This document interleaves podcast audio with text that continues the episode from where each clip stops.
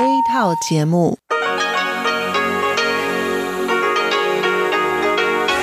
ที่นี่สถานีวิทยุเรดิโอไต้หวันอินเตอร์เนชันแนล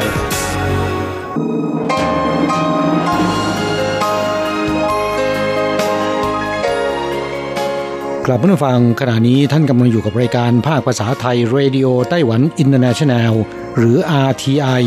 ออกกระจายเสียงจากกรุงไทเปไต้หวันสาธารณรัฐจีน เป็นประจำทุกวันนะครับ นอกจากรับฟังทางเครื่องรับวิทยุได้แล้ว ยังสามารถรับฟังรายการผ่านระบบออนไลน์ได้ที่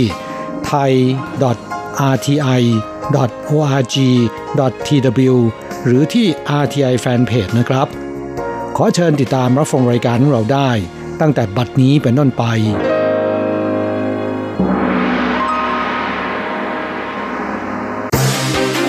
ลำดับแรก ขอเชิญติดตามรับฟัง ข่าวประจำวัน สวัสดีค่ะ คุณผู้ฟัง RTI ที่เคารพทุกท่านขอต้อนรับเข้าสู่ช่วงของข่าวประจำวัน จากสถานีวิทยุ Radio Taiwan International ในวันพฤหัสบดีที่ 15 สิงหาคมพุทธศักราช 2562 ข่าวไต้หวันวันนี้มีดิฉันมณพรชัยวุฒิเป็นผู้รายงานค่ะ มีรายละเอียดของข่าวที่น่าสนใจดังนี้ สภาบริหารไต้หวันสนับสนุนการเคลื่อนไหวตามระบอบประชาธิปไตยในฮ่องกง จากเหตุการณ์ประท้วงร่างกฎหมายว่าด้วยการส่งตัวผู้ร้ายข้ามแดนกลับไปยังจีนแผ่นดินใหญ่ในฮ่องกง ที่ลุกลามบานปลายมาจนถึงตอนนี้ และมีทีท่าว่าจะทวีความรุนแรงขึ้นเรื่อยๆ เพราะมีทั้งการประทะกันของกลุ่มผู้ชุมนุมกับเจ้าหน้าที่ตำรวจ การปิดสนามบินฮ่องกง ทั้งยังมีศิลปินฮ่องกงอีกจำนวนหนึ่งออกมาสนับสนุนการบังคับใช้กฎหมาย เพื่อควบคุมการประท้วงครั้งนี้ ก็ดูเหมือนจะยิ่งทำให้ความขัดแย้งเพิ่มขึ้น คุณโคลัสโยธากาโฆษกสภาบริหารไต้หวันได้ออกมากล่าวในวันนี้นะคะว่าที่ประชุมสภาบริหารไต้หวันเนี่ยได้มีการหารือถึงกรณีการประท้วงในฮ่องกง เชื่อว่านี่จะเป็นอีกหนึ่งทางค่ะของการขับเคลื่อนระบอบประชาธิปไตย รัฐบาลสนับสนุนการเคลื่อนไหวในเชิงนี้ พร้อมกันนี้ยังขอเรียกร้องให้รัฐบาลฮ่องกงรับฟังเสียงของประชาชนมากขึ้น และตอบสนองต่อข้อเรียกร้องของประชาชน ในด้านที่จะเป็นผลดีต่อทุกฝ่าย ขณะที่ประธานาธิบดีไช่อิงเวินซึ่งเดินทางไปเป็นประธานเปิดง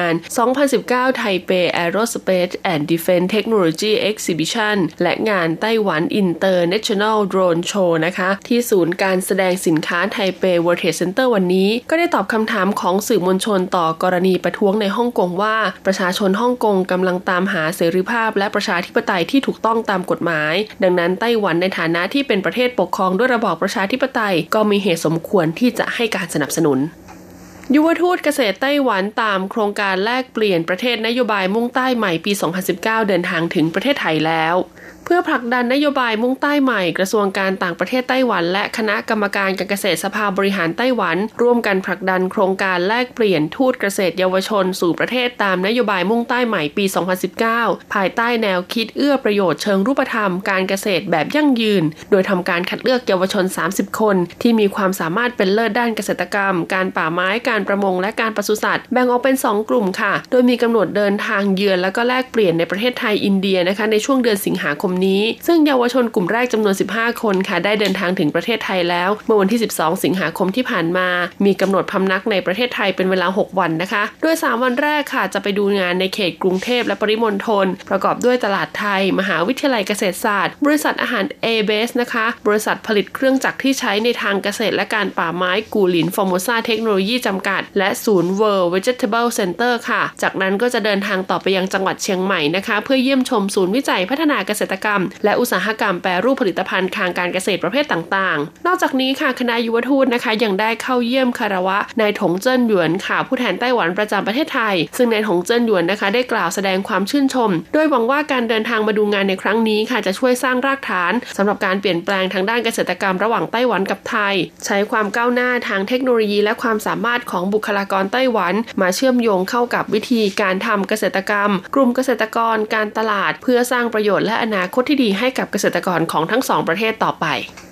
หน่วยงานท้องถิ่นจัดกิจกรรมทางวัฒนธรรมหวังกระตุ้นเศรษฐกิจชุมชน แต่ละท้องถิ่นนะคะล้วนมีเอกลักษณ์เป็นของตนเองค่ะ โดยเฉพาะพื้นที่เขตฮวาเลียนไทตงของไต้หวัน ที่มีกลุ่มชนเผ่าพื้นเมืองอาศัยอยู่เป็นจำนวนมาก ก็มักจะมีการจัดกิจกรรม หรืองานเฉลิมฉลองในท้องถิ่นอันเป็นประเพณีสืบทอดกันมารุ่นต่อรุ่นนะคะ อย่างเช่นงานอลังทิกจี้เฟสติวัลไลฟ์แอนด์ไลฟ์ค่ะ ซึ่งจัดขึ้นภายในอุทยานแห่งชาติโทรโก มีการระดมสมาชิกในชนเผ่าทรูครูนะคะ ทั้งเด็กและผู้ใหญ่มาร่วมกิจกรรม และเชิญให้นักท่องเที่ยวเนี่ยเข้ามาสัมผัสประสบการณ์การใช้ชีวิตแบบชนเผ่า ทั้งการล่าสัตว์ การทอผ้าและภูมิปัญญาท้องถิ่นในรูปแบบต่างๆ ส่วนที่เมืองพิงตงค่ะ ก็มีการจัดกิจกรรมทางดนตรีนะคะ ชื่อว่า Emis Music Festival ค่ะ ซึ่งก่อตั้งโดยนักร้องรางวัลม้าทองคำนะคะ ซูหมิง เป็นเทศกาลดนตรีที่ช่วยพลิกฟื้นชีวิตให้กับชุมชนบ้านเกิดตูลันนะคะ แม้จะไม่มีสถานที่จัดงานอย่างเป็นทางการ แต่เทศกาลดนตรีนี้ก็สามารถดึงดูดให้ประชาชน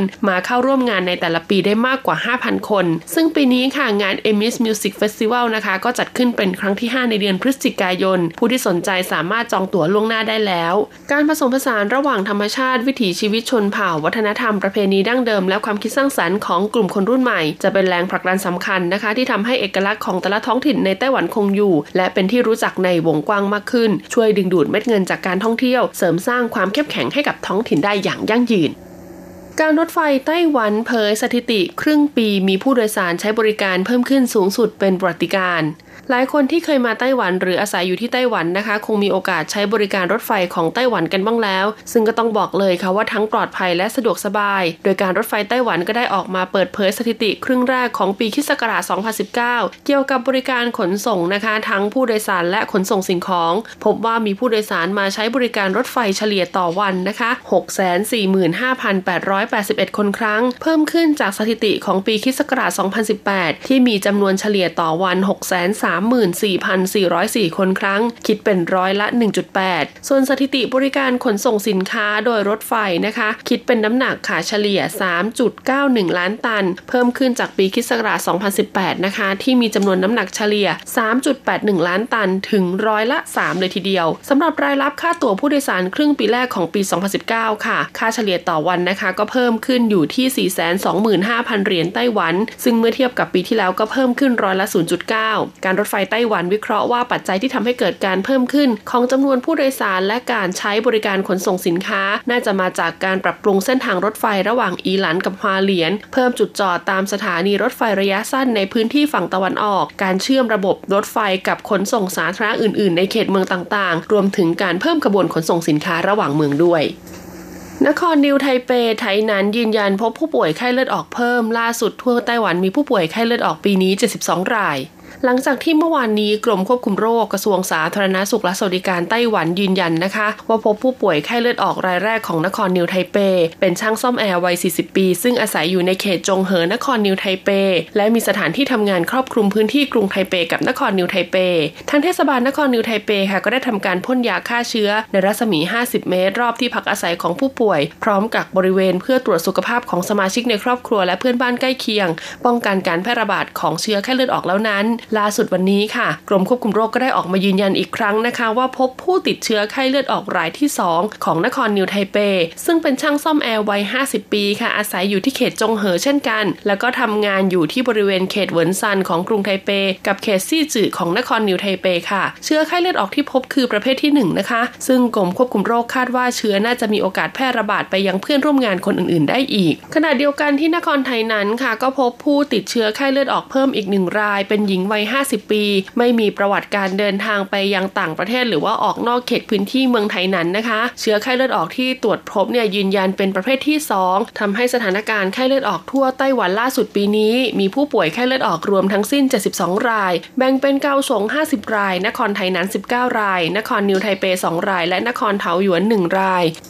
ภาคใต้ยังเจอฝนกระหน่ำค่ะ เกาสงเจียอี้มีปริมาณน้ำฝนนะคะ สูงกว่า 200มิลิเมตร อิทธิพลของลมมรสุมตะวันตกเฉียงใต้นะคะ ยังคงทำให้พื้นที่ภาคใต้ของไต้หวันเจอฝนกระหน่ำลงมาเป็นระยะระยะ กรมอุตุนิยมวิทยาไต้หวันจึงได้ประกาศเตือน 12 พื้นที่ ประกอบด้วยไถจง เจียอี้ยุนลินนันโถ เกาสงไถหนัน พิงตง เพิงหู ไถตง และเหมียวลี่ ที่มีโอกาสจะเจอกับฝนตกหนักได้ตลอดทั้งวัน โดยตั้งแต่ช่วงเที่ยงคืนนะคะจนถึงช่วงบ่ายของวันที่ 15 สิงหาคมที่ผ่านมาค่ะ บริเวณภูเขาในเขตนครเกาสงและเมืองเจียอี้มีปริมาณน้ำฝนสะสมนะคะ สูงกว่า 200 มิลิเมตร โดยพื้นที่อำเภอหมาเซียค่ะ นครเกาสงนะคะ วัดปริมาณน้ำฝนได้สูงสุดเนี่ย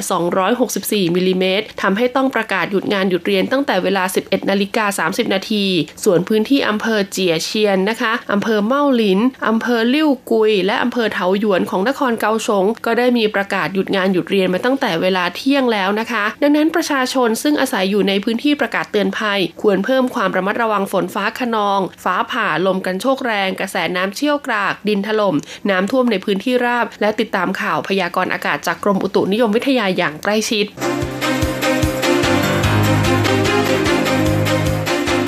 ต่อไปขอเชิญฟังข่าวต่างประเทศและข่าวจากเมืองไทยค่ะ สวัสดีค่ะ คุณผู้ฟังที่เคารพ ช่วงของข่าวต่างประเทศและข่าวในเมืองไทยรายงานโดยดิฉันการจยากริชยาคมค่ะ ข่าวต่างประเทศสำหรับวันนี้นั้นเริ่มจากข่าว พายุโซนร้อนกรอซาถล่มญี่ปุ่น ทางการประกาศอพยพผู้คนกว่า 5 0 0 0 0 0 คน พายุโซนร้อนกรอซ่าพัดถล่มชายฝั่งตะวันตกเฉียงใต้ของญี่ปุ่นทำให้เกิดฝนตกหนักและลมกระโชกแรง ทางการต้องประกาศเตือนภัยน้ำท่วมและแผ่นดินถลม่มรวมถึงต้องประกาศอพยพผู้คนประมาณ 550,000 คน ที่อยู่ในเส้นทางเคลื่อนตัวของพายุสำนักงงานดับเพลิงและจัดการภัยพิบัติญี่ปุ่นระบุว่า มีผู้ได้รับบาดเจ็บแล้ว 4 ราย ในจำนวนนี้บาดเจ็บสาหัสหนึ่งราย อิทธิพลจากพายุลูกนี้ทำให้ผู้คนที่เดินทางกลับเมืองใหญ่ หลังจากกลับไปเยี่ยมบ้านเกิดในช่วงเทศกาลโอบง หรือเทศกาลไหว้บรรพบุรุษประสบปัญหา โดยมีการประกาศยกเลิกเที่ยวบินกว่า 600 เที่ยว ทั้งขาเข้าและขาออกจากเมืองต่างๆ ในภาคตะวันตกของญี่ปุ่น และงดให้บริการรถไฟความเร็วสูง ตลอดจนงดการให้บริการเรือข้ามฟาก ที่เชื่อมระหว่างเกาะชิโกกุทางตอนใต้กับภาคอื่น ๆ เนื่องจากคลื่นลมแรงจัด ทั้งนี้พายุกรอซาเพิ่งอ่อนกำลังลงไประยะหนึ่ง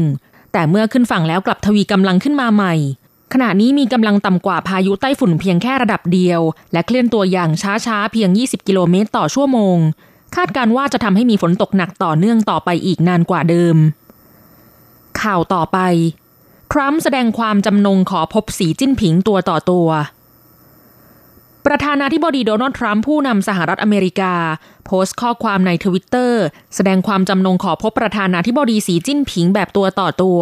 โดยทรัมป์ให้ความสำคัญกับการพบผู้นำจีนแผ่นดินใหญ่ มากกว่าเรื่องการค้าและเรื่องฮ่องกง หลังจากดัชนีอุตสาหกรรมดาวโจนส์ตกกว่า 800 จุด อันเนื่องมาจากความกังวลเรื่องสงครามการค้าระหว่างจีนแผ่นดินใหญ่กับสหรัฐ และเหตุความไม่สงบในฮ่องกงนับเป็นความพยายามครั้งล่าสุดของทรัมป์ในการสร้างความเชื่อมั่นให้กับนักลงทุนว่า สหรัฐกำลังหาทางยุติข้อพิพาททางการค้า การพบปะระหว่างทรัมป์กับสีจิ้นผิงในครั้งที่ผ่านมา ถือว่าเป็นไปด้วยความราบรื่น แต่ไม่สามารถนำไปสู่การบรรลุข้อตกลงการค้าเสรีใด ๆ ได้นับตั้งแต่การพบกันครั้งล่าสุดในการประชุม G20 ที่ญี่ปุ่นเมื่อเดือนมิถุนายนที่ผ่านมา ผู้แทนการเจรจาของทั้งสองฝ่าย ได้ร่วมการเจรจาติดตามผลมาแล้วหลายรอบ แต่ไม่มีความคืบหน้าในการบรรลุข้อตกลงใด ๆ เพื่อยุติข้อพิพาททางการค้าระหว่างกัน ส่วนกระแสวิพากษ์วิจารณ์ต่อทรัมป์ว่า เขาไม่แสดงท่าทีแข็งกร้าวกับจีนแผ่นดินใหญ่เรื่องการประท้วงในฮ่องกงนั้น เพราะต้องการเอาใจจีน เพื่อที่จะได้บรรลุข้อตกลงการค้ากันโดยเร็วนั้นทรัมป์โพสต์ข้อความในทวิตเตอร์ว่า เรื่องฮ่องกงเป็นเรื่องภายในของจีน เชื่อว่าจีนอยากทำข้อตกลงกับสหรัฐแน่ แต่ตอนนี้ขอให้จีนได้จัดการเรื่องฮ่องกงก่อน ต่อไปขอเชิญคุณผู้ฟังรับฟังข่าวในเมืองไทยค่ะ เผยสถิติคนไทยก่อเหตุฆ่าตัวตายประมาณ 40,000 คนในรอบ 10 ปี สถิติจากกรมสุขภาพจิตพบว่าในรอบ 10 ปีที่ผ่านมา มีคนไทยก่อเหตุฆ่าตัวตายประมาณ 40,000 คน หรือคิดเป็นการฆ่าตัวตายสำเร็จ 340 คนต่อเดือน ผู้ที่ฆ่าตัวตายเป็นเพศชายมากกว่าเพศหญิง 4 เท่าสาเหตุส่วนใหญ่มาจากโรคทางจิตเวชและโรคที่ไม่ได้รับการควบคุม เช่นโรคซึมเศร้า โรคไบโพล่า ความเครียดและปัญหาเศรษฐกิจ ซึ่งตัวเลขการเสียชีวิตด้วยการฆ่าตัวตาย สูงเป็นอันดับสองรองจากอุบัติเหตุ โดยในปี 2561 อัตราการฆ่าตัวตายอยู่ที่ 6.11 เพิ่มขึ้นจากปี 2560 ซึ่งอยู่ที่อัตรา 6.03 ด้านสถิติการฆ่าตัวตายทั่วโลกขององค์การอนามัยโลกหรือ WHO ทุกๆ 40 วินาที จะมีคนฆ่าตัวตายหนึ่งคน โดยในปี 2563 ตั้งเป้าลดอัตราการเสียชีวิตจากการฆ่าตัวตายลงร้อยละสิบสำหรับผู้ที่มีปัญหาชีวิต คิดอยากฆ่าตัวตาย สามารถโทรปรึกษาสายด่วนสุขภาพจิต 1323 ได้ตลอด 24 ชั่วโมง ต่อไปเป็นอัตราแลกเปลี่ยนประจำวันพฤหัสบดีที่ 15 สิงหาคม พุทธศักราช 2562 อ้างอิงจากธนาคารกรุงเทพสาขาไทเป โอนเงิน 10,000 บาทใช้เงินเหรียญไต้หวัน 1400 เหรียญ แลกซื้อเงินสด 10,000 บาทใช้เงินเหรียญไต้หวัน 1760 เหรียญ1ดอลลาร์สหรัฐใช้เงินเหรียญไต้หวัน 31.68 เหรียญแลกซื้อค่ะ คุณผู้ฟังคะนั่นเป็นช่วงของข่าวต่างประเทศและข่าวในเมืองไทย รายงานโดยดิฉันการจยากริชยาคมค่ะ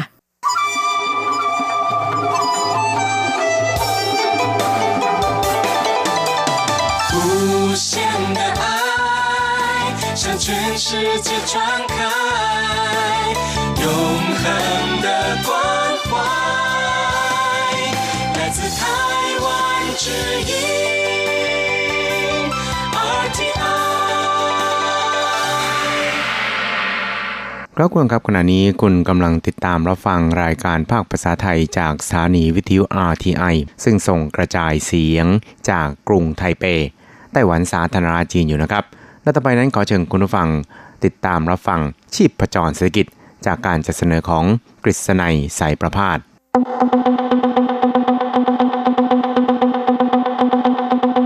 กิจก้าวไกลประชาสุขสันต์จับชีพประจรเศรษฐกิจสู่บันไดแห่งความผาสุก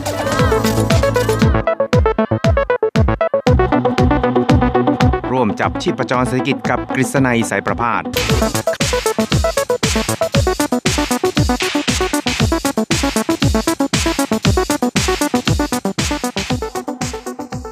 สวัสดีครับคุณผู้ฟังที่รักและเคารพทุกท่านครับผมกฤษณัยสารพาดก็กลับมาพบกับคุณผู้ฟังอีกครั้งหนึ่งครับ ในช่วงเวลาของชีพประจรเศรษฐกิจครับก็จะพบกับคุณผู้ฟังเป็นประจำทุกสัปดาห์ ในค่ำวันพฤหัสแล้วก็เช้าวันศุกร์3ครั้งด้วยกันนะครับ ก็จะนำเอาเรื่องราวความเคลื่อนไหวที่น่าสนใจทางด้านเศรษฐกิจในไต้หวันในช่วงที่ผ่านมามาเล่าสู่ให้กับคุณผู้ฟังได้รับฟังกันนะครับ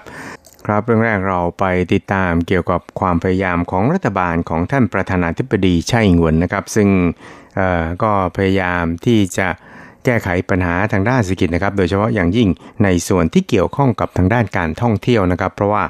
อย่างที่ทราบนะครับว่าในช่วงที่ผ่านมานั้น ทางการจีนเนี่ยก็พยายามกดดันรัฐบาลของท่านประธานาธิบดีใช่นะครับ โดยการ ยกเลิกนะครับหรือว่าการระงับการอนุญาตไม่ให้ชาวจีนแผ่นใหญ่เนี่ยเดินทางมาท่องเที่ยวไต้หวันแบบส่วนตัวใน 47 หัวเมืองในเมืองจีนนะครับ ซึ่งก็จะส่งผลกระทบทำให้ ภาคอุตสาหกรรมท่องเที่ยวของไต้หวันนั้นขาดรายได้ไปประมาณ 23,000 ล้านเหรียญไต้หวันนะครับ ซึ่งก็ถือว่าเป็นตัวเลขที่น่าตกใจพอสมควรครับ เพราะฉะนั้นเนี่ยในช่วงนี้นะครับทางรัฐบาลเนี่ยก็กำลังพยายามที่จะหามาตรการรองรับนะครับ ซึ่งมาตรการหนึ่งนั้นก็คือการเสนอให้มีการยกเว้นวีซ่านะครับหรือว่าการให้ฟรีวีซ่าท่องเที่ยวกับบรรดาประเทศต่างๆ ในอาเซียนเนี่ย ให้มากขึ้นนะครับ จนมีบรรดาผู้ประกอบการนี่บอกว่าน่าจะยกเว้นวีซ่าให้กับประชาชนในอาเซียนเนี่ยทั้งหมดเลยทีเดียวนะครับ ซึ่งก็ยังคงอยู่ในช่วงของขั้นตอนการประเมินถึงความเป็นไปได้ ตลอดไปจนถึงประเมินเกี่ยวกับทางด้านความมั่นคง ทั้งความมั่นคง ต่างๆนะครับ แล้วก็ความปลอดภัยในสังคมด้วยนะครับว่ามันจะก่อให้เกิดปัญหาอะไรขึ้นมาบ้างนะครับ ซึ่งในส่วนนี้เนี่ยนะครับในการยกเว้นหรือว่าการฟรีวีซ่าให้กับประเทศอื่นๆนะครับในก่อนหน้านี้เนี่ยไม่ว่าจะเป็นไทยเป็นเวียดนามเป็นอะไรนี่นะครับ ก็มีปัญหาทางสังคมเกิดขึ้นนะครับ เพราะว่ามีการแอบอ้างการใช้ ฟรีวีซ่าแบบท่องเที่ยวเนี่ยแล้วก็เข้ามาทำงานในไต้หวันนะครับ ซึ่งไม่ใช่เฉพาะแค่คนไทยเท่านั้นนะครับ แม้แต่เวียดนามหรือว่าประเทศอื่นๆเนี่ยก็ใช้วิธีแบบนี้เหมือนกันนะครับ แต่ว่าในส่วนนี้นะครับทางรัฐบาลไต้หวันเนี่ยก็พยายามแก้ปัญหา อย่างเช่น ในส่วนของไทยเนี่ยก็ได้ลดจำนวนวันที่จะพำนักอาศัยในไต้หวันได้นะครับ จากเดิมเนี่ยให้อยู่ได้ประมาณ 30 วันนะครับ ก็ลดลงครึ่งหนึ่งเหลือเพียงแค่ 14 วันเท่านั้นเองครับ ก็ทำให้ปัญหาการหลบหนีนะครับหรือว่าการอาศัยวีซ่าท่องเที่ยว แล้วมาทำงานในไต้หวันเนี่ยก็ลดลงเป็นอย่างมากเลยทีเดียวครับ เพราะฉะนั้นในคราวนี้เนี่ยทางนายจางจิงเซินนะครับในฐานะรัฐมนตรีประจำสภาบริหารของไต้หวันสาธารณจีนนะครับ ซึ่งดูแลรับผิดชอบเกี่ยวกับทางด้านการท่องเที่ยว แล้วก็เป็นเจ้าของไอเดีย ฟรีวีซ่าท่องเที่ยวให้กับ ประเทศอาเซียนนี่นะครับ ก็ได้พยายามที่จะผลักดันในเรื่องนี้นะครับ แล้วก็ได้ให้สัมภาษณ์แก่ผู้สื่อข่าวนะครับ โดยบอกครับบอกว่า那是那个是一个个案嘛，哈，个案里面啊，这个相关的监管单位啊，外销的这个这个领事单位啊，有彻底检讨过，说为什么会发生那样的事情，如何减少 ครับเขาก็บอกว่าปัญหาที่เกิดขึ้นนี่นะครับ ก็เรียกว่ามันเป็นแค่ปัญหาเฉพาะรายเท่านั้นเองครับ ซึ่งหน่วยงานต่างๆ ที่เกี่ยวข้องไม่ว่าจะเป็นทางด้านกรมการกงสุลหรือว่าหน่วยงานที่ดูแลรับผิดชอบเกี่ยวกับทางด้านความปลอดภัยในสังคมของไต้หวันนี่นะครับ ก็ได้พยายามทบทวนแล้วก็หามาตรการในการป้องกันในเรื่องนี้อย่างเต็มที่นะครับ แล้วก็จะลด ปัญหาต่างๆ เหล่านี้ให้น้อยลงอย่างไรนะครับ และถ้าว่าเราสามารถที่จะใช้มาตรการดูแลอย่างได้ผลแล้วเนี่ยนะครับ มันก็เท่ากับว่าเราสามารถที่จะขยายการให้ฟรีวีซ่าได้มากยิ่งขึ้นนะครับ ซึ่งเราก็ได้มีการทบทวนในช่วงเดือนเมษายน พฤษภาคม มิถุนายน แล้วก็กรกฎาคมด้วยนะครับว่ามีผลอย่างไรแล้วก็ประสบผลแค่ไหนอย่างไรนะครับ แล้วก็ต้องดูว่ามาตรการเหล่านี้เนี่ยประสบผลสำเร็จเพียงใดครับครับ ส่วนประเด็นที่เกี่ยวข้องกับกรุ๊ปทัวร์เวียดนามที่หนีไปทั้งกรุ๊ปเนี่ยนะครับทางการท่องเที่ยวไต้หวันเนี่ยก็ได้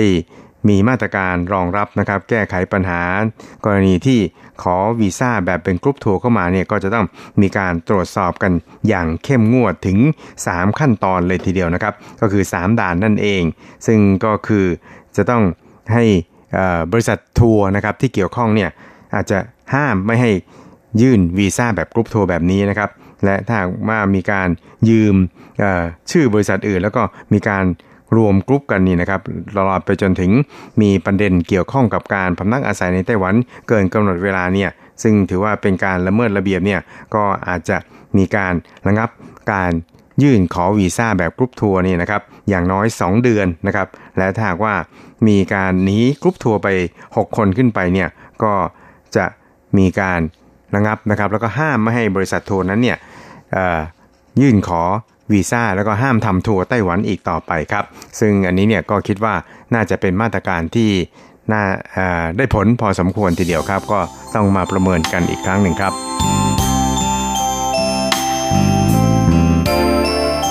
ครับอีกเรื่องครับเราไปดูเกี่ยวกับทางด้านการส่งออกของไต้หวันในช่วงเดือนกรกฎาคมที่ผ่านมาครับปรากฏว่ามีการลดลงร้อยละ 0.5 นะครับ ซึ่งอันนี้เนี่ยนะครับก็เรียกได้ว่าอาจจะสืบเนื่องมาจากการที่นักลงทุนไต้หวันเนี่ย ได้โยกย้ายฐานการผลิตกลับมาไต้หวันมากขึ้นนั่นเองครับ แต่ก็ตามเนี่ยนะครับมูลค่าการส่งออกในช่วงเดือนกรกฎาคมที่ผ่านมาของไต้หวันนั้นอยู่ที่เกือบ 30,000 ล้านดอลลาร์สหรัฐนะครับแต่ว่าลดลง 0.5%ส่วนการนำเข้าอยู่ที่ 24,640 ล้านเหรียญสหรัฐลดลงร้อยละ 5.4 ครับ ซึ่งทางกระทรวงการคลังของไต้หวันนั้นก็วิเคราะห์ครับ บอกว่า อาจจะสืบเนื่องมาจากการที่สงครามการค้าระหว่างสหรัฐกับจีนนั้น ขยายตัวแล้วก็ยังคงยืดเยื้อต่อไปนั่นเองครับ เพราะฉะนั้นเนี่ยก็คิดว่ามันอาจจะส่งผลต่อการส่งออกของไต้หวันด้วย แต่ว่าอย่างก็ตามเนี่ยก็มีธุรกิจของไต้หวันนะครับของนักธุรกิจไต้หวันเนี่ยในเมืองจีนเนี่ยย้ายฐานการผลิตเข้ามาอย่างไต้หวันนะครับ ซึ่งก็อาจจะทำให้ครึ่งหลังของปีนี้เนี่ยนะครับการส่งออกไต้หวันจะ ดีขึ้นเป็นอย่างมากเลยทีเดียวครับครับอย่างไรก็ตามเนี่ยนะครับในช่วงที่ผ่านมาเนี่ยนะครับสินค้าส่งออกที่สำคัญของไต้หวันนั้นก็ยังคงอยู่ที่สินค้าพวกไอทีนะครับหรือว่าสินค้าที่เกี่ยวข้องกับทางด้านการสื่อสารอะไรทำนองนี้นะครับ ก็รวมไปจนถึงอุปกรณ์อะไหล่อิเล็กทรอนิกส์ต่างๆ ด้วยครับ ก็ยังคงอยู่ในสภาพที่เพิ่มขึ้นนะครับ ก็คือเพิ่มขึ้นร้อยละ25.7 1.8 แล้วก็ เป็นการส่งออกที่ไปยังเมืองจีนนี่นะครับออยู่ในสภาพลดลงแต่ว่าในส่วนของการส่งออกไปยังสหรัฐนั้นกลับพุ่งสูงมากยิ่งขึ้นนะครับ เพราะฉะนั้นเนี่ยก็เรียกได้ว่าการส่งออกของไต้หวันนั้นยังคงอยู่ในสภาวะที่ไม่น่าวิตกเท่าใดนักนะครับ ทั้งนี้นะครับคุณใช่เหมยหน้านะครับในฐานะอธิบดีกรม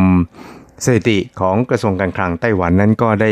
ชี้แจงเกี่ยวกับเรื่องนี้ครับ โดยบอกครับบอกว่า那当然这里面有些是属于可能是属于他们原本就既定的投资但是不可否认，随着未来他们回流ครับเขาก็ได้ชี้แจงนะครับว่าในส่วนของการกลับมาลงทุนในไต้หวันของนักธุรกิจไต้หวันนี่นะครับ ก็อาจจะกล่าวได้ว่ามีส่วนหนึ่งนั้นเป็นการลงทุนที่มีเดิมอยู่แล้วนะครับ แต่ก็ไม่อาจปฏิเสธได้ว่า จากการที่ มีการลงทุนในไต้หวันเพิ่มมากยิ่งขึ้นนี่นะครับ มันก็อาจจะส่งผลให้มีการนำเข้าที่เพิ่มขึ้นนะครับ แล้วก็เป็นสิ่งที่เราน่าจะยินดีด้วยอะไรทำนองนี้นะครับ ซึ่งก็คิดว่าการส่งออกนั้นคงจะต้องมีอะไรที่ดีมากยิ่งขึ้นนะครับ อย่างไรก็ตามเนี่ยถ้าหากว่าวันที่ 1 กันยายนนี่นะครับสหรัฐเนี่ยได้เพิ่มการจัดเก็บภาษีกับสินค้าจากเมืองจีนแล้วนี่นะครับ ก็คาดว่า ผู้ประกอบการน่าที่จะมีการตุนสินค้าเอาไว้ก่อนนะครับ แล้วก็คาดว่าการส่งออกของเดือนสิงหาคมนั้น อาจจะอยู่ในสภาพติดลบตั้งแต่ร้อยละ 0.5 ถึงร้อยละ 1.5 ก็เป็นไปได้เหมือนกันครับ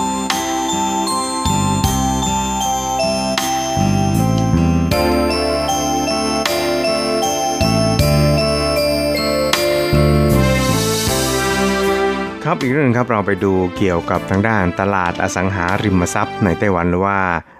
ตลาดบ้านนะครับในไต้หวันเนี่ยก็ปรากฏว่าอยู่ในสภาพที่โปร่งใสมากยิ่งขึ้นนะครับ เพราะว่า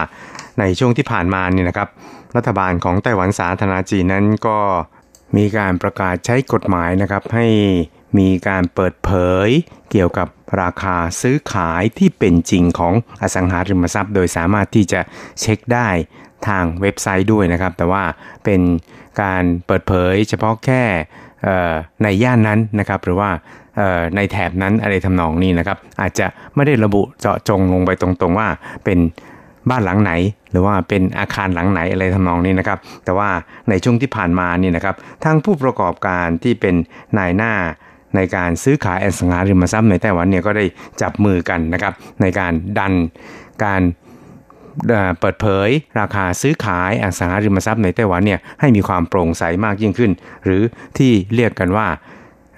3.0 นะครับ ซึ่งก็เริ่มตั้งแต่วันที่ 6 สิงหาคมที่ผ่านมานะครับ โดยตามบริษัทหรือว่าร้านที่เป็นบริษัทในหน้าขายอสังหาริมทรัพย์นี่นะครับ ก็จะมีการ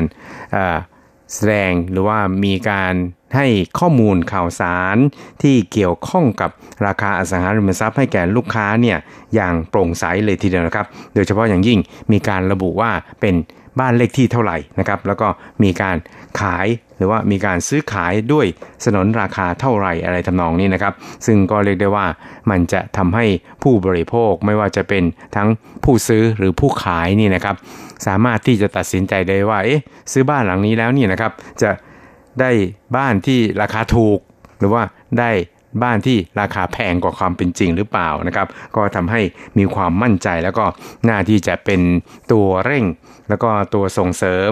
การซื้อขายอสังหาริมทรัพย์ในไต้หวันนี่นะครับเป็นไปด้วยความโปร่งใสโดยเฉพาะอย่างยิ่งในแง่ของราคานะครับก็ทำให้ผู้บริโภคมีความมั่นใจ ก็เป็นปัจจัยหนึ่งนะครับที่จะทำให้ผู้บริโภคเนี่ยตัดสินใจว่าจะซื้อหรือขายเนี่ยได้เร็วมากยิ่งขึ้นนะครับ ทั้งนี้นะครับคุณเฉินซื่อเจียนะครับผู้ช่วยผู้จัดการของบริษัทในหน้า อสังหาริมทรัพย์ยงชิ่งในไต้หวันนะครับก็ได้เปิดเผยนะครับแล้วก็เล่าให้ฟังนะครับโดยบอกว่าทั้งหยงชิ่งเองนี่นะครับก็ได้มีการเปิดเผยถึงตัวเลขนะครับเกี่ยวกับราคาการซื้อขายทั้งหมดเนี่ยให้กับลูกค้าเนี่ยอย่างเต็มที่นะครับ แต่ว่ามันก็อาจจะมีผู้ประกอบการที่เรียกว่าไม่ค่อยจะชอบมาพากลเท่าไหร่นี่นะครับ อาจจะใช้วิธีการว่าให้ข้อมูลเพียงแค่ การซื้อขายแค่ 20 รายนะครับให้กับผู้ซื้อกับผู้ขาย โดยเฉพาะอย่างยิ่งการให้ข้อมูลเนี่ยนะครับในส่วนของผู้ขายเนี่ยก็อาจจะให้ข้อมูลที่ราคาค่อนข้างต่ำแต่ว่าในส่วนของผู้ซื้อเนี่ยก็อาจจะให้ข้อมูลที่มีราคาซื้อขายค่อนข้างสูง ซึ่งอันนี้เนี่ยทางหยงชิ่งเองเนี่ยก็จะไม่ทำเช่นนั้นแน่นอนนะครับเพื่อที่จะให้ตลาดอสังหาริมทรัพย์ในไต้หวันนั้นเป็นไปอย่างแข็งแรงนะครับแล้วก็สมบูรณ์ ตลอดจนเป็นที่มั่นใจของผู้บริโภคได้ว่า เมื่อซื้อหรือว่าขายไปแล้วเนี่ยนะครับ ราคาจะเหมาะสมจริง ๆ นะครับครับคุณผู้ชมครับเวลาของชีพจรสกิจในวันนี้ก็หมดลงแต่เพียงเท่านี้นะครับ เราจะกลับมาพบกันใหม่ในสัปดาห์หน้า สวัสดีครับ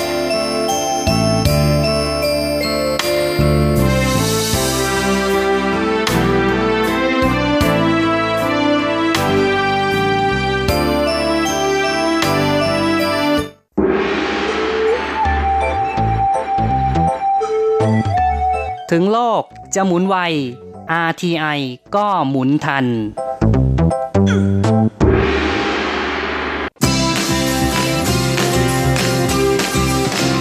ข่าวเด็ดกีฬามัน รู้ลึกฉับไว ไม่ว่าที่ไหนในโลกกว้างทีระยางและเจาะลึกกีฬาโลก สวัสดีครับคุณฟังทุกท่านผมธีระยางพร้อมด้วยเจาะลึกกีฬาโลกประจำสัปดาห์นี้ก็กลับมาพบกับคุณฟังอีกแล้ว เช่นเคยเป็นประจำพร้อมข่าวกีฬาเด็ด ๆ มันๆ จากทั่วโลก และสำหรับช่วงแรกของรายการวันนี้เราก็มาติดตามข่าวคราวในแวดวงกีฬาเทนนิสกัน กับศึกเทนนิสโตรอนโตครับซึ่งแข่งขันกันที่นครโตรอนโตของประเทศแคนาดา โดยในทัวร์นี้เซสวยเธอลงแข่งในประเภทคู่โดยจับคู่กับสาวเบลเยียม เคิร์สเทนฟลิปเคนส์นะฮะ เพราะว่าคู่หูของเธอที่คว้าแชมป์วิมเบิลดันร่วมกันอย่างบาบาร่าสไตรโควานั้นไม่ได้ร่วมลงแข่งในทัวร์นี้นะฮะสวยก็เลยต้องหันไปจับคู่กับสาวเบลเยียมแทน โดยคู่นี้ก็เจอกันมาหลายรอบมากเลยในการแข่งขันประเภทหญิงเดี่ยวนะในช่วงพักหลังมานี้ล่าสุด ก็เพิ่งเจอกันเมื่อสัปดาห์ก่อนในวอชิงตันโอเพนนะซึ่งเซซเวยก็เป็นฝ่ายเอาชนะไป 2 เซตรวด มาครั้งนี้ก็หันมาจับคู่เล่นร่วมกันในประเภทหญิงคู่นะแล้วก็ได้รับการวางมือให้เป็นคู่อันดับ4ของรายการโดยในรอบ 8 คู่สุดท้ายนั้นก็เป็นการพบกันระหว่างคู่ดูโอ ไต้หวันเบลเยียมนะฮะลงสนามพบกับการจับคู่ระหว่างสองสาวที่เป็นมือหนึ่งของโลกมาแล้วทั้งคู่เลยนะฮะทั้งแอชลีย์บาร์ตี้นะฮะที่เพิ่งจะโดนแย่งอันดับหนึ่งไปนะฮะกับอีกหนึ่งคนก็คือวิกตอเรียอาซาเรนกา ดยเชสวยลงแข่งใน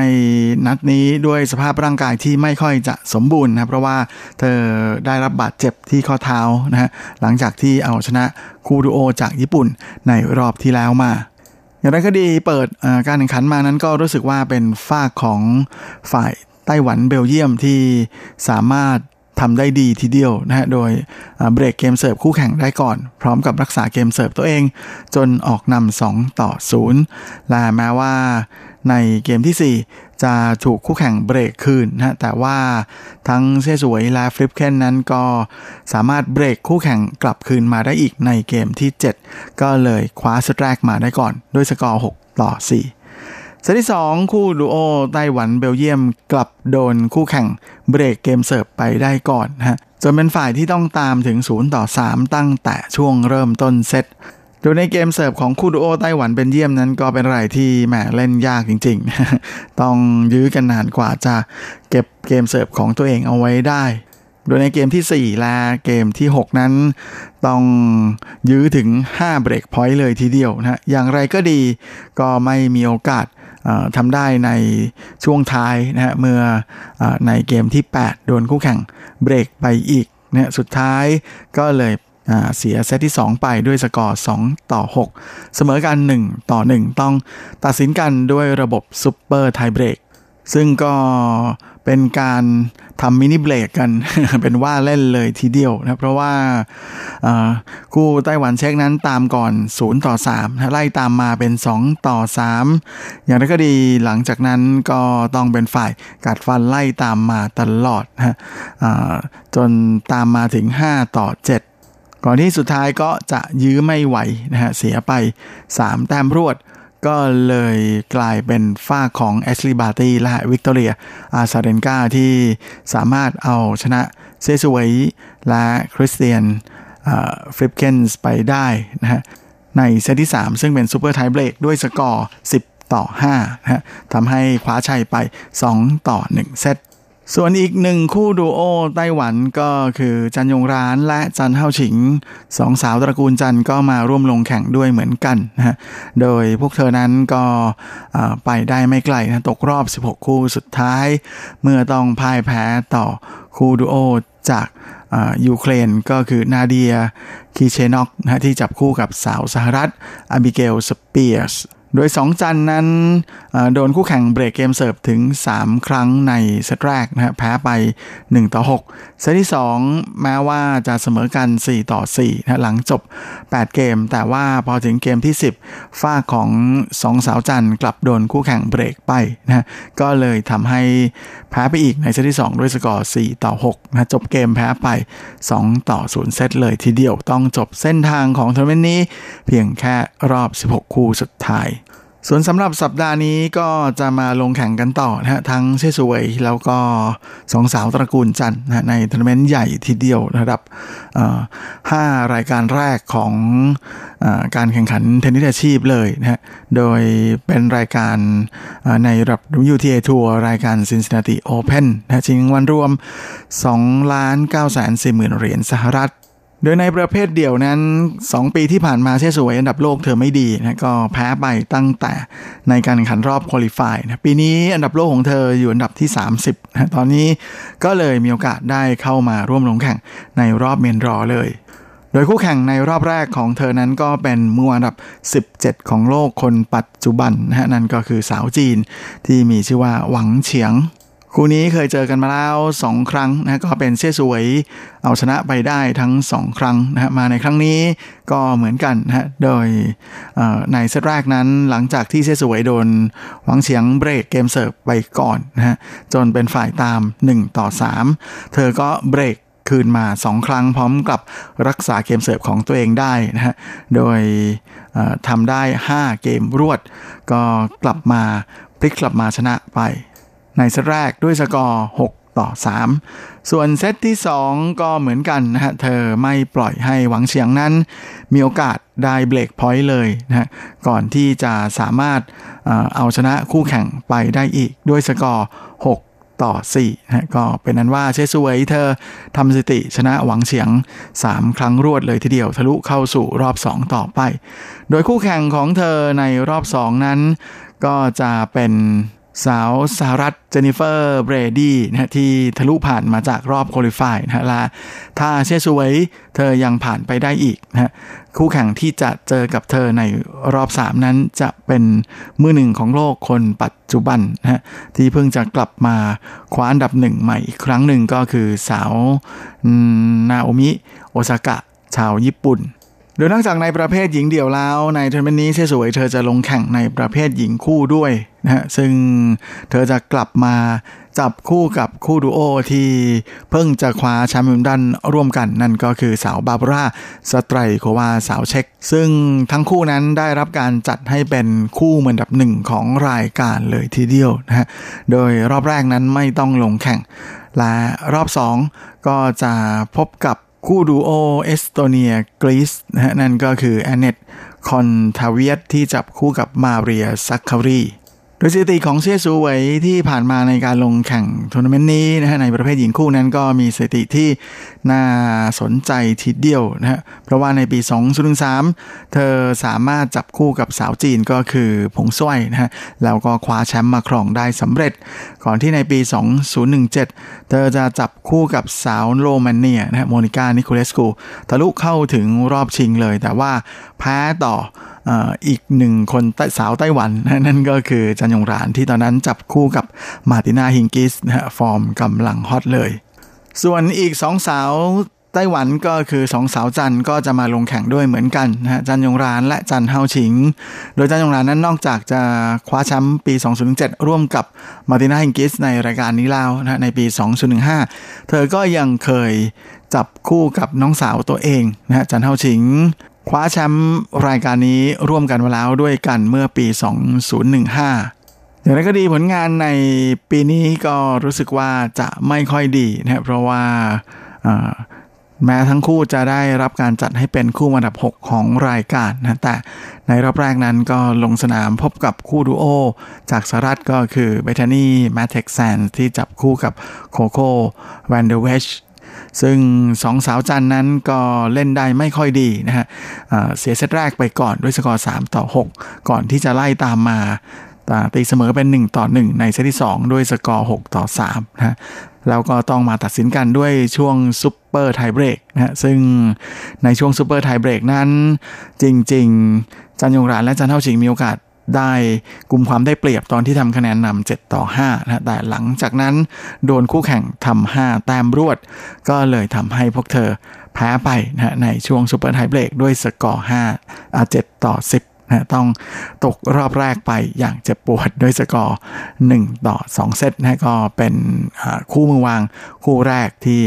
ร่วงตกรอบไปเรียบร้อยแล้ว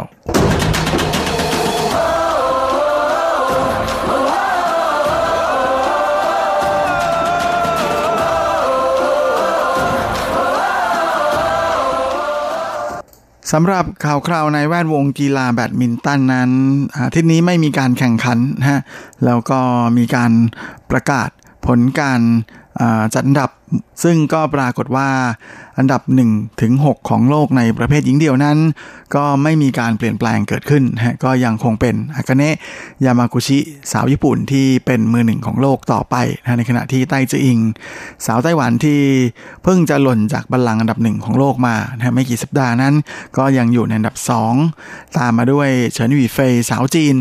ซึ่งอยู่อันดับ3นะอันดับ 4 เป็นโนโซมิโอกุฮาระสาวญี่ปุ่น แล้วก็อันดับ 5 คือพุซาร์ลาวีสินธุสาวอินเดียนะฮะอันดับ 6 ก็เป็นน้องเมย์รัชนก อินทนนท์นะโดยในส่วนของประเภทชายเดี่ยว ก็ไม่มีความเปลี่ยนแปลงเกิดขึ้นเหมือนกันนะอันดับ 1 ถึง 8 นะฮะ โดยเคนโตะโมโมตะหนุ่มญี่ปุ่นนั้นยังคงครองอันดับ1อย่างเหนียวแน่นนะฮะ ในขณะที่อันดับ 2 นั้นก็ยังคงเป็นโจเทียนเฉิงหนุ่มไต้หวันนะที่เพิ่งไปคว้าแชมป์ไทยแลนด์โอเพนเมื่อสัปดาห์ก่อนมานะยังคงอยู่อันดับ 2 ของโลก แล้วก็สืออวี้ฉีหนุ่มจีนนะก็หล่นจากอันดับ 2 ไปอยู่อันดับ 3 เพราะว่า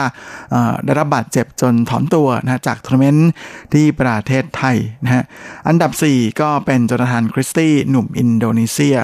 และอันดับ 5 นั้นก็เป็นเฉินหลงหนุ่มจีนนะตามมาด้วยอันดับ 6 คือวิกเตอร์แอ็กเซลสันจากเดนมาร์กอันดับ 7 ก็เป็นซอนวอนโฮจากเกาหลีใต้นะในขณะที่อันดับ 8 ก็เป็นแอนโทนีกินติงจากอินโดนีเซีย นะฮะและสัปดาห์หน้านี้ก็จะเป็นทัวร์นาเมนต์ใหญ่นะประจำปีของการแข่งขันแบดมินตันอาชีพเลยทีเดียวนะฮะเพราะว่าจะเป็นศึก Total BWF World Championship 2019 หรือที่เรียกกันง่ายๆว่าศึก ชิงแชมป์โลกนะซึ่งจะแข่งขันกันที่เมืองบาเซลของประเทศสวิตเซอร์แลนด์ระหว่างวันที่ 19 ถึง 25 สิงหาคมนี้นะฮะโดยเป็นทัวร์นาเมนต์นี้เอ้ยไม่ใช่ โดยเป็นทัวร์นาเมนต์ที่ไต้จืออิ่งนะฮะเธอหมายมั่นปั้นมือมาก ๆ เลยนะฮะว่าอยาก จะคว้าแชมป์ให้ได้นะถ้าจำไม่ผิดรู้สึกว่า เธอยังไม่เคยคว้าแชมป์ที่นี่รายการนี้มาได้ก่อนเลยนะแล้วก็นอกจากนี้การคว้าแชมป์ของไต้จืออิงในทัวร์นาเมนต์นี้นั้นจะทำให้เธอกลับไปอยู่อันดับหนึ่งของโลกอีกครั้งหนึ่งนะฮะก็เป็นอะไรที่สาวเจ้าเธอตั้งใจไว้นะว่าจะคว้าแชมป์ให้ได้ ก่อนที่จะเลิกเล่นแบดมินตันอาชีพปีหน้านะฮะหลังจบโตเกียวโอลิมปิกนะซึ่งเหรียญทองโอลิมปิกก็เป็นอีกหนึ่งรายการหนึ่งแชมป์หนึ่งเหรียญรางวัลที่เธอก็อยากได้เหมือนกัน เพราะว่ายังไม่เคยได้เลยนะแม้ว่าจะเคยครองอันดับหนึ่งของโลกนานถึง 137 สัปดาห์นะเป็นเวลาเกือบเกือบ 3 ปีเลยทีเดียว ด้านโจเทียนเฉิงเองก็ต้องระวังซื้อวีชีนะเพราะว่าคะแนนของทั้งคู่นั้นไม่ได้ห่างกันมากนะถ้าซื้อวีชีทำผลงานได้ดีกว่า โจเทียนเฉิงนั้นอาจจะส่งผลต่ออันดับโลกของเขาได้เหมือนกันนะและในขณะเดียวกัน ถ้าโจเทียนเฉิงสามารถคว้าแชมป์รายการนี้มาครองได้นะก็มีโอกาสสูงทีเดียวที่จะทำคะแนนไล่จี้เคนโตะโมโมตะ นะหนุ่มญี่ปุ่นที่ครองอันดับหนึ่งของโลกอยู่ทำให้สัปดาห์หน้านี้เป็นอะไรที่แหมพลาดกันไม่ได้เลยทีเดียวนะสำหรับแฟนแฟนแบดมินตันทั้งในส่วนของแฟนๆชาวไทยแล้วก็ชาวไต้หวัน ครับและเวลาของรายการสัปดาห์นี้ก็หมดลงอีกแล้ว ผมก็คงจะต้องขอตัว ขอลาไปก่อนด้วยเวลาเพียงเท่านี้ เอาไว้เราค่อยกลับมาพบกันอีกครั้งอาทิตย์หน้าเช่นเคย ในวันและเวลาเดียวกันนี้สำหรับวันนี้ขอให้ทุกท่านโชคดี มีความสุขสุขภาพแข็งแรงกันทุกหน้าทุกคนเฮ้งๆและสวัสดีครับ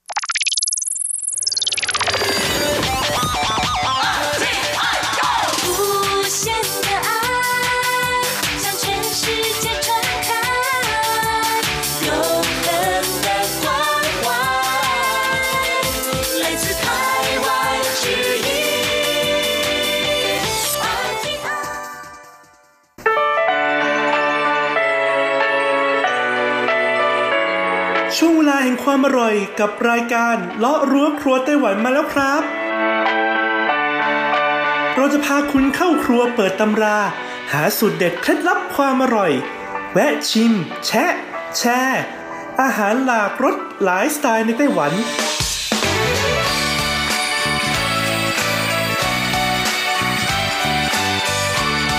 ที่มาพร้อมกับไอเดียสร้างสรรค์และสุขภาพ เสิร์ฟความอร่อยโดยดีเจยุ้ยมณพร ชัยวุฒิสวัสดีค่ะ คุณผู้ฟัง RTI ที่เคารพทุกท่านขอต้อนรับเข้าสู่รายการเลาะรั้วครัวไต้หวันค่ะ รายการที่จะนำเสนอเรื่องราวของความอร่อยที่เกิดขึ้นในไต้หวันนะคะดำเนินรายการโดยดิฉันดีเจยุ้ยมณพรชัยวุฒิค่ะสำหรับเรื่องราวความอร่อยของเราในสัปดาห์นี้ค่ะ เป็นความอร่อยในไต้หวันก็จริงนะคุณผู้ฟัง แต่เป็น topic ที่เรียกได้ว่าคนไต้หวันเนี่ยเขาตั้งขึ้นมา แล้วก็มีความเกี่ยวข้องกับคุณแม่ค่ะ ดังนั้นพอเป็นแบบนี้นะคะ ก็สอดคล้องกับช่วงเดือนสิงหาคม เดือนแห่งวันแม่แบบนี้พอดีเลยนะคะ เพราะว่าคนไต้หวันเนี่ยเขาได้มีการจัดทำผลสำรวจค่ะ ว่าเมนูอาหารอะไรในไต้หวันนะคะ ที่เวลาคุณเห็นแล้วหรือว่ารับประทานแล้วเนี่ยจะรู้สึกนึกถึงคุณแม่นะคะ ที่อยู่ที่บ้านหรือว่านึกถึงในตอนที่เราเนี่ยเป็นเด็กๆ แล้วคุณแม่เนี่ยทำอาหารชนิดนี้ให้เราทานนั่นเองแหละค่ะ เรียกง่าย ๆ ว่าไม่ใช่แค่ความอร่อยของอาหารเท่านั้นนะคะ แต่เรายังได้รับความอบอุ่นจากคุณแม่ผ่านอาหารที่คุณแม่ปรุงออกมาให้เรารับประทานอีกด้วยละค่ะ อย่างตัวยุ้ยเองนะคะ ด้วยความที่อยู่ไกลบ้านใช่ไหมคือคุณแม่เนี่ยอยู่เมืองไทยนะคะ แล้วก็ตัวยุ้ยเนี่ยอยู่ไต้หวัน จะมีอาหารอยู่หนึ่งอย่างค่ะ ที่เวลาไปร้านอาหารไทยเนี่ยจะสั่งมาทานตลอดนั่นก็คือเมนูที่มีชื่อว่าผัดซีอิ๊วนะคะ เพราะมีความรู้สึกว่าเวลาทานผัดซีอิ๊วในต่างประเทศเนี่ยจะนึกถึงผัดซีอิ๊วที่คุณแม่ทำให้รับประทานที่เมืองไทยนั่นเอง แล้วคุณผู้ฟังที่ต้องอยู่ไกลบ้านหรือว่าอยู่ห่างไกลจากครอบครัวละคะ เวลาเห็นเมนูอาหารอะไรแล้วนึกถึงบรรยากาศความอบอุ่น หรือว่าความสุขในครอบครัวบ้าง หากใครมีแล้วก็แนะนำมาบอกกันได้เลยนะคะ ไม่ว่าจะเป็นช่องทางอีเมลค่ะที่ไทย at rti.org.tw หรือจะเป็นทางแฟนเพจก็ได้นะคะที่ www.facebook.com/rti-fanpage ลองเขียนมาบอกกันหน่อยนะคะ ว่าเวลาคุณเห็นอาหารอะไร แล้วคุณนึกถึงบรรยากาศของความอบอุ่นในครอบครัว หรือว่าบรรยากาศที่คุณแม่เนี่ยทำอาหารให้รับประทานในวัยเด็กค่ะช่วง เปิดตำรา ความอร่อย เรามาเริ่มกันที่เมนูอาหารอันดับ 10 กันเลยค่ะ คุณผู้ฟัง ซึ่งเมนูอาหารอันดับ 10 ก็คือเมนูที่มีชื่อว่าชาวฟั่นค่ะ หรือที่ภาษาไทยแปลว่าข้าวผัดนั่นเอง เมนูข้าวผัดนะคะ ก็ถือว่าเป็นเมนูมาตรฐานมากๆนะที่เราสามารถพบเห็นได้ในร้านขายอาหารตามสั่งทั่วไต้หวันเลยละค่ะ คนไต้หวันนะคะเขารู้สึกว่าเมนูนี้เนี่ยเห็นแล้วก็นึกถึงคุณแม่หรือว่านึกถึงความอบอุ่นในครอบครัวสมัยวัยเด็ก ก็เพราะว่าเวลาที่เราหิวในสมัยมัยก่อนหรือว่าเลิกเรียนเสร็จกลับบ้านบอกคุณแม่ว่าหิวนะคะ สิ่งที่คุณแม่จะทำก็คือค้นหาอาหารในตู้ค่ะมีอะไรนะคะ ก็จะหยิบออกมาผัดกับข้าวค่ะ เพียงแค่ใส่ในส่วนของน้ำมันซีอิ๊วขาวนิดหน่อยนะคะ ใส่ไข่นิดหน่อย ก็เป็นข้าวผัดที่เรียกได้ว่ามีความอบอุ่นมากจริง ๆ เลยนะคะ บางคนนะคะตอนเด็กๆเนี่ยอยากเพิ่มรสชาติหรือว่าคุณพ่อคุณแม่บางคนเนี่ยอยากให้ลูกได้รับประทานในส่วนของสารอาหาร พวกวิตามิน ก็จะมีการเหยาะในส่วนของก็เรียกว่าอะไรนะ ซอสมะเขือเทศลงไปนะคะ ก็จะทำให้ข้าวผัดเนี่ยมีสีสันมากขึ้น แล้วก็มีรสชาติเปเปรี้ยวๆหวานๆแซมเข้ามาด้วย ต่อมาในอันดับ 9 นะคะ เมนูที่คนไต้หวันเห็นแล้วนึกถึงคุณแม่นะคะ หรือว่าบรรยากาศตอนเด็กๆค่ะ ก็คือเมนูที่มีชื่อว่า 蛋餅 นะคะ โดยเฉพาะ 原味蛋餅 ค่ะ 原味蛋餅 ก็คือแพนเค้กใส่ไข่นะคะ คุณผู้ฟังก็จะเป็นแป้งแพนเค้กสีขาวนะคะ แล้วก็จะมีการตอกไข่ลงไปทอดก่อนนะ ซึ่งส่วนใหญ่เนี่ยเขาก็จะมีการใส่ในส่วนของต้นหอมซอยลงไปด้วย ทอดในรูปแบบของไข่เจียวค่ะ พอไข่ใกล้สุกแล้วเขาก็จะเอาแผ่นแป้งแพนเค้กเนี่ยนะคะ วางลงไปบนไข่อีกทีนึงค่ะ จากนั้นก็ม้วนแล้วก็หั่นเป็นชิ้นพอดีคำนะคะ วิธีการรับประทานก็คือจะมีการใส่ในส่วนของซอสน้ำมันหอยค่ะ ซึ่งเขาบอกว่าสูตรเด็ดเคล็ดลับก็คืออยู่ที่ซอสน้ำมันหอยนี่แหละค่ะ เพราะว่าแต่ละบ้านเนี่ยคุณแม่เขาก็จะมีวิธีการเลือกซอสน้ำมันหอยที่แตกต่างกันออกไปนะคะ ดังนั้นหากไปทานตั้นปิ่งร้านไหนแล้วนะคะ เจอซอสน้ำมันหอยค่ะ ที่เป็นรสชาติที่เราเคยลิ้มลองในวัยเด็กก็อดไม่ได้เลยล่ะค่ะ ที่จะคิดถึงคุณแม่แล้วก็สมัยที่เราเป็นเด็กๆ ต้องตื่นเช้า เพื่อมากินตั้นปิ่งก่อนจะไปโรงเรียนทุกวัน ต่อมาในอันดับที่ 8 ค่ะ คือเมนูที่มีชื่อว่าหมาโยจีค่ะ หรือว่าซุปไก่ใส่น้ำมันงานั่นเองค่ะ ความพิเศษของเมนูนี้นะคะก็คือจะนิยมทำรับประทานในช่วงฤดูหนาวค่ะ หรือหากสมัยที่เราเด็กๆนะคะ แล้วก็มีอาการเจ็บป่วยเป็นหวัดไม่สบายค่ะ คุณแม่เนี่ยก็จะเลือกซื้อไก่นะคะ มาต้มทำเป็นน้ำซุปไก่ แล้วก็ใส่ในส่วนของน้ำมันงาลงไปเล็กน้อย เพื่อให้น้ำซุปเนี่ยมีกลิ่นหอมมากยิ่งขึ้นค่ะ ซึ่งหมาโยจีนะคะเรียกได้ว่ายิ่งบ้านคุณเนี่ยอยู่ในส่วนของชนบทมากแค่ไหนนะเขาเนี่ยก็จะต้มซุปหมาโยจี หรือว่าซุปไก่กันเนี่ยเป็นตัวตัวเลยทีเดียวนะคะ คุณผู้ฟัง และอีกอย่างหนึ่งนะคะ ในเมนูนี้ที่ทำให้นึกถึงนะคะ คุณแม่หรือว่าบรรยากาศในวัยเด็กก็คือน้ำมันงาค่ะ อย่างที่บอกแต่ละบ้านก็จะเลือกน้ำมันงาในสุดที่แตกต่างกันออกไปนะคะ ดังนั้นตั้งแต่เด็กค่ะ ถ้าคุณแม่เป็นคนทำเนี่ยเราก็จะได้ลิ้มรสนะคะ ในส่วนของน้ำมันงาที่คุณแม่เลือกมาประกอบอาหารถูกไหมคะ ดังนั้นพอโตขึ้นมาแล้วหากไปกินร้านไหนที่แบบเฮ้ย นี่มันน้ำมันงารสชาติที่ฉันเคยได้ชิมในวัยเด็ก หรือว่าเป็นกลิ่นที่เราคุ้นเคยมาตั้งแต่เด็กๆเนี่ยก็อดไม่ได้จริง ๆ เลยนะคะ ที่จะคิดถึงบรรยากาศในช่วงฤดูหนาว แล้วก็คุณแม่เนี่ยต้มซุปไก่หรือว่าซุปหมาโยจีให้คนในครอบครัวกินค่ะ ต่อมาอันดับที่ 7 ค่ะ คือเมนูที่มีชื่อว่าจู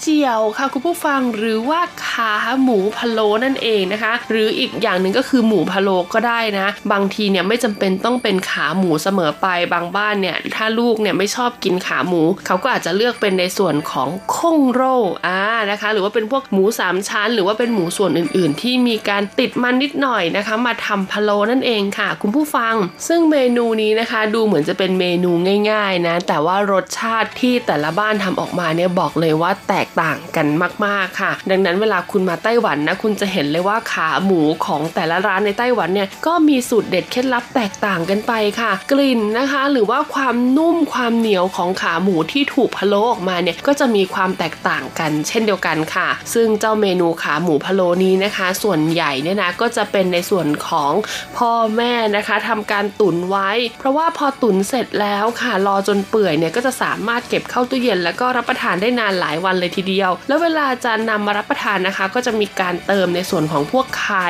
หรือว่าในส่วนของเต้าหู้ลงไปนะคะ บางบ้านเนี่ยก็เลือกที่จะใช้เมนูนี้ห่อเป็นข้าวกล่องค่ะ หรือที่เรียกกันว่าเปี้ยนตังอ่านะ ให้กับลูกๆไปรับประทานที่โรงเรียนด้วย ดังนั้นกลุ่มคนทำงานหลาย ๆ คนนะคะ คุณผู้ฟังที่รู้สึกคิดถึงบ้านเวลาที่ต้องอยู่ห่างไกล อย่างเช่น คุณอาจจะอยู่ภาคใต้ แล้วต้องมาทำงานที่ภาคเหนืออย่างเงี้ยนะคะ หรือว่าอยู่แบบภาคตะวันออก มาทำงานที่ภาคใต้อะไรประมาณเนี้ยนะคนไต้หวันเขาก็จะเลือกสั่งเป็นเมนูที่มีชื่อว่าจูเจียวฟั่นค่ะ หรือว่าข้าวขาหมูในสไตล์ไต้หวันนะคะ มารับประทานเป็นอาหารกลางวัน ซึ่งก็จะช่วยผ่อนคลายความคิดถึงบ้านนะคะ แล้วก็ช่วยให้เรามีกำลังใจในการทำงานมากขึ้นด้วยนั่นเอง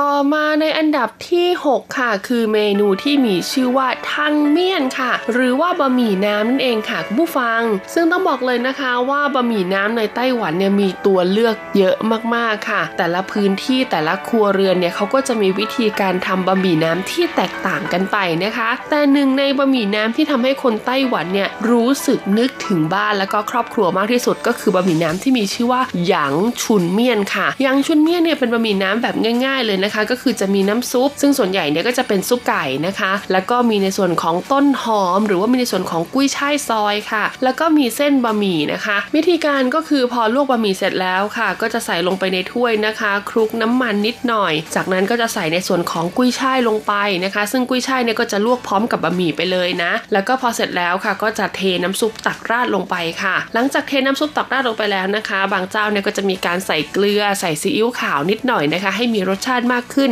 เท่านี้ค่ะคนไต้หวันก็รับประทานได้แล้วนะคะ อย่างเงี้ยเขาเรียกว่าหยางชุนเมี่ยนคือเป็นบะหมี่ที่แบบธรรมดามากๆคุณผู้ฟัง แต่ความแตกต่างของบะหมี่ตัวนี้นะคะ แล้วก็ความแตกต่างที่แต่ละร้านในไต้หวันเนี่ยนำมาขายก็คือเครื่องเคียงค่ะ ด้วยความที่ตัวบะหมี่เนี่ยมีแค่เส้นกับน้ำซุปถูกไหมคะ ดังนั้นเขาก็มักจะสั่งในส่วนของเครื่องเคียงมารับประทานด้วยกันค่ะ อย่างคนไต้หวันเองนะคะเขาบอกว่าถ้าเป็นในส่วนของแต่ละครอบครัวนะพ่อแม่ก็จะทำการผัดผักใส่เนื้อ ผัดผักใส่พวกผักกาดดองนะคะ เหล่านี้มารับประทานคู่กับบะหมี่ค่ะ เพราะว่าบะหมี่เนี่ยมีรสชาติจืดมาก บางบ้านเนี่ยก็จะเลือกเอาเครื่องพะโล้ต่างๆนะคะ อย่างเช่นเต้าหู้พะโล้ไข่พะโล้หมูพะโล้นะคะ มารับประทานเป็นเครื่องเคียงค่ะคุณผู้ฟังทำให้แต่ละบ้านนะคะ มีวิธีการรับประทานทางเมี่ยนหรือว่าบะหมี่น้ำที่แตกต่างกันไปค่ะ ดังนั้นนะคะ พอเราต้องมาอาศัยอยู่คนเดียวมาใช้ชีวิตอยู่ในสังคมเมืองชีวิตของการทำงานค่ะ ไม่ได้กลับไปบ้านนะคะ เวลาเราอยากจะทานบะหมี่สักอย่างหนึ่งเนี่ยคนไต้หวันก็จะเลือกทานเป็นหยางฉุนเมี่ยนค่ะ ซึ่งก็จะเป็นบะหมี่น้ำนะคะ ส่วนอีกหนึ่งเมนูของบะหมี่น้ำที่คนไต้หวันก็จะเลือกทานเช่นเดียวกัน ก็คือหุนตุ้นเมี่ยนค่ะ ก็จะเพิ่มในส่วนของหุนตุ้นหรือว่าเกี๊ยวนะคะ เป็นบะหมี่เกี๊ยวน้ำในสไตล์ของไต้หวันค่ะอย่างยุ้ยเองนะคะ เคยมีโอกาสทานทั้ง 2 เมนูในไต้หวันมาแล้วนะคุณผู้ฟังบอกเลยว่าเอิมรสชาติจืดมากจริง ๆ เลยนะ คุณผู้ฟังคือเป็นเมนูอาหารที่แบบไต้หวันมากๆอย่างยุ้ยไปทานเองนะ ก็ทำให้นึกถึงบ้านที่เมืองไทยนะ แต่นึกถึงพวงเครื่องปรุงในร้านก๋วยเตี๋ยวที่เมืองไทยมากกว่านะคะ คือถ้ายกมาวางไว้ตรงนี้แล้วก็อุ้ยนะได้ตักน้ำปลา น้ำส้มสายชูน้ำตาลโรยพริกป่นซะหน่อยนะคะ ใส่กากหมูลงไปนิดนึงนะอืมจะเป็นบะหมี่ที่อร่อยมากกว่านี้แน่นอนเลยทีเดียว ต่อมาในอันดับที่ 5 ค่ะ คือเมนูที่มีชื่อว่าจ้งจือค่ะ หรือว่าบะจางนั่นเอง ที่จริงแล้วนะคะ เมนูนี้ต้องบอกเลยว่าเป็นเมนูที่ปกติแล้วคนไต้หวันเนี่ยจะนิยมรับประทานกันในช่วงของงานเทศกาลไหว้บะจางถูกไหมคะ ซึ่งก็จะอยู่ประมาณเดือนพฤษภามิถุนาประมาณนี้นะคะ ที่เราเรียกกันว่าต้วนอู่เจี๋ยค่ะ แต่อย่างที่บอกเลยค่ะว่าบางทีนะคะ ในช่วงเทศกาลสำคัญสำคัญแบบนี้ บางบ้านเนี่ยก็เลือกที่จะทำการห่อบะจ่างเองค่ะ ดังนั้นพอห่อบะจ่างเองปุ๊บโอ้โห แน่นอนสิคะทำแล้วก็ควรจะต้องให้กินได้ทั้งปีค่ะ เพราะว่าเสน่ห์ของบะจ่างก็คืออยู่ที่ว่าหากคุณทำเสร็จแล้วแล้วคุณเอาแช่ช่องฟิตไว้ค่ะ เจ้าบะจ่างเนี่ยจะสามารถอยู่กับเราได้รู้สึกว่ายุ้ยเคยเจอนานสุดนะประมาณ 3 เดือนเลยทีเดียว และวิธีการที่จะรับประทานนะคะ ก็คือเอามานึ่งค่ะในหม้อนึ่งนะคะ ซึ่งหม้อนึ่งไต้หวันเนี่ยจะเป็นหม้อนึ่งของต้าถงเคยเห็นไหมที่เป็นหม้อมีหูดำๆสองข้าง แล้วก็จะมีเหมือนเป็นตัวหม้ออยู่ข้างในวางลงไปในหม้ออีกทีหนึ่งนะคะ ซึ่งต้องบอกเลยว่าเจ้าหม้อตัวนี้เนี่ยอเนกประสงค์มากจริง ๆ คุณผู้ฟัง แล้วก็สามารถนึ่งบ้าจ่างให้มีรสชาติเนี่ยไม่ผิดเพี้ยนเลยทีเดียวนะ โดยเมนูบ้าจ่างรสมือคุณแม่เนี่ยนะคะ จะเป็นเมนูที่เรียกได้ว่าข้าวจะเยอะไส้จะไม่เยอะเท่าไหร่ค่ะ แล้วก็การเลือกไส้ของเขาเนี่ยก็จะเลือกเป็นไส้ที่ไม่เสียง่าย อย่างเช่นเลือกเป็นพวกกุ้งแห้ง ถั่วลิสงไข่เค็ม ใช้โป๊นะคะเห็ดหอมแห้ง หรือว่าจะเป็นพวกหมู 3 ชั้นอบต่างๆนะคะ หรือว่าจะเป็นพวกหมู 3 ชั้นรมควันเหล่านี้ค่ะ เอามาใส่เป็นไส้บ๊ะจ่างนะคะ ซึ่งก็จะช่วยให้บ๊ะจ่างเนี่ยมีอายุนานขึ้นมากกว่าที่เราเอาของสดมาใส่นั่นเอง ซึ่งแต่ละบ้านค่ะหากใครเคยดูคลิปวิดีโอนะคะ ซึ่งก็เคยเห็นนะพวกอ่า vlogger YouTuber ในไต้หวันนะคุณผู้ฟังเขามีการทำในส่วนของการเปรียบเทียบค่ะบ๊ะจ่างในไต้หวันนะคะ ตั้งแต่ภาคเหนือภาคกลางภาคใต้ภาคตะวันออกตามเขตเมืองต่ต่างๆ ค่ะ ซึ่งก็จะมีรสชาติแตกต่างกันไป ดังนั้นพอลงรายละเอียดไปที่แต่ละครอบครัวนะคะ แต่ละคุณพ่อคุณแม่เนี่ยก็แน่นอนค่ะว่าต้องมีสูตรการห่อบ้าจ่างแตกต่างกันไปนะคะ ดังนั้นก็ไม่ใช่เรื่องแปลกเลยละค่ะ ที่เวลาลูกๆเนี่ยอยากทานบ้าจ่าง หรือว่าเห็นขนมบ้าจ่างที่วางขายอยู่ตามท้องตลาดแล้วจะนึกถึงรสมือของคุณแม่เป็นอย่างแรก พูดกันมาถึงตรงนี้นะคะ บอกเลยว่ายุ้ยเองนะก็นึกไปถึงตอนสมัยอยู่เมืองไทยนะคะ สมัยนั้นเนี่ยคือยุ้ยเป็นคนเชียงใหม่ใช่ไหมคุณผู้ฟังแล้วก็ต้องอ่ามาทำงานที่กรุงเทพนะคะ เวลากลับบ้านไปในช่วงสงกรานต์ปีใหม่หรือว่าช่วงวันหยุดยาวๆอย่างเงี้ย ก็จะมีการห่อแหนมห่อหมูยอห่อไส้อั่ว แคบหมูน้ำพริกต่างๆนะคะ ซึ่งคุณแม่เนี่ยก็จะจัดเตรียมไว้ให้ค่ะ เรียกได้ง่าย ๆ เลยว่ากลับไปบ้านทีหนึ่งนี่กลับมาเนี่ยอยู่รอดไปอีกหนึ่งเดือนเต็มๆโดยที่ไม่ต้องจ่ายค่าอาหารเลยก็ว่าได้นะคะ ซึ่งวัฒนธรรมความอบอุ่นเหล่านี้แหละค่ะ ก็มีแค่คนในครอบครัวเท่านั้นที่จะทำให้กันและก็ห่วงใยกันอย่างแท้จริงนะคะ แต่ว่าตอนนี้ค่ะเวลาของเรา